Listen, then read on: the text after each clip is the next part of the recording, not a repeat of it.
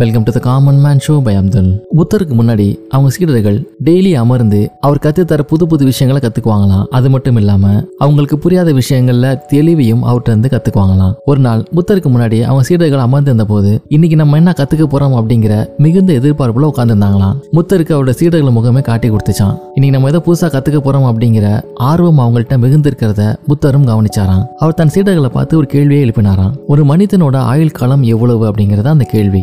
எல்லாருமே தனக்கு பதில் தெரியும் அப்படின்னு அதுக்கு பதில் சொல்றதுக்கு ரொம்ப ஆர்வமா இருந்தாங்களாம். அப்ப கூட்டத்துல நடுவுல இருந்து வேகமா எழுந்த ஒரு சீடன் நூறு வருஷங்கள் அப்படின்னு சொன்னாராம். புத்தரோட முகத்துல சிரிப்பு. அதே சிரிப்போட இந்த பதில் தவறு அப்படின்னு சொன்னாராம். சீடர்கள் எல்லாத்துக்குமே ஒரே திகைப்பு. ஒரு மனுஷனோட ஆயுள் காலம் நூறு ஆண்டுகள் இல்லை அப்படின்னா எவ்வளவு காலமா இருக்கும் அப்படிங்கிற ஒரு ஐயமும் அவங்க மத்தியில எழுந்தது. நூறு ஆண்டுகளுக்கு மேல மனிதன் வாழ்றது அப்படிங்கிறது ஒரு அரிதான விஷயம்தான். அதனால வருடம் இன்னும் குறைவாகவே இருக்க வாய்ப்பு இருக்கு அப்படின்னு அவன் நினைச்சாங்களாம். உடனே இன்னொரு சீடன் எழுந்து எழுபது வருடங்கள் அப்படின்னு சொன்னாராம். இதுவும் தவறு அப்படின்னு புத்தர் சொன்னாராம். அதற்கும் அடுத்த பதில் அறுபது வருடங்கள் அப்படின்னு இன்னொரு சீடர்கிட்ட இருந்து இது கூட தவறு தான் அப்படின்னு புத்தர் சொன்னாராம். சீடர்கள் மத்தியில் இப்போ ஒரே குழப்பம். நூறு வருடம் சொன்னோம் எழுபது வருடம் சொன்னோம் அறுபது வருடமும் சொன்னோம். இதை விட இன்னும் குறைவாக மனிதனோட வாழ்நாள் இருக்கும் அப்படின்னு நினைச்சிட்டு ஐம்பது வருடங்கள் அப்படின்னு சொல்லிட்டு புத்தரோட பதில் எதிர்பார்த்து மௌனமா காத்திருந்தாங்களாம். ஆனா இந்த பதிலும் தவறானது அப்படின்னு புத்தர் சொல்லிட்டாராம். இப்ப சீடர்கள் மத்தியில பெருத்த ஏமாற்றம் அது மட்டும் இல்லாம இதுக்கு என்ன விடையா இருக்கும் அப்படின்னு ரொம்ப ஆர்வமும் தொத்திக்கிச்சான். கொஞ்ச நேரம் தன்னோட சீடர்களை பார்த்துக்கிட்டு இருந்த புத்தர்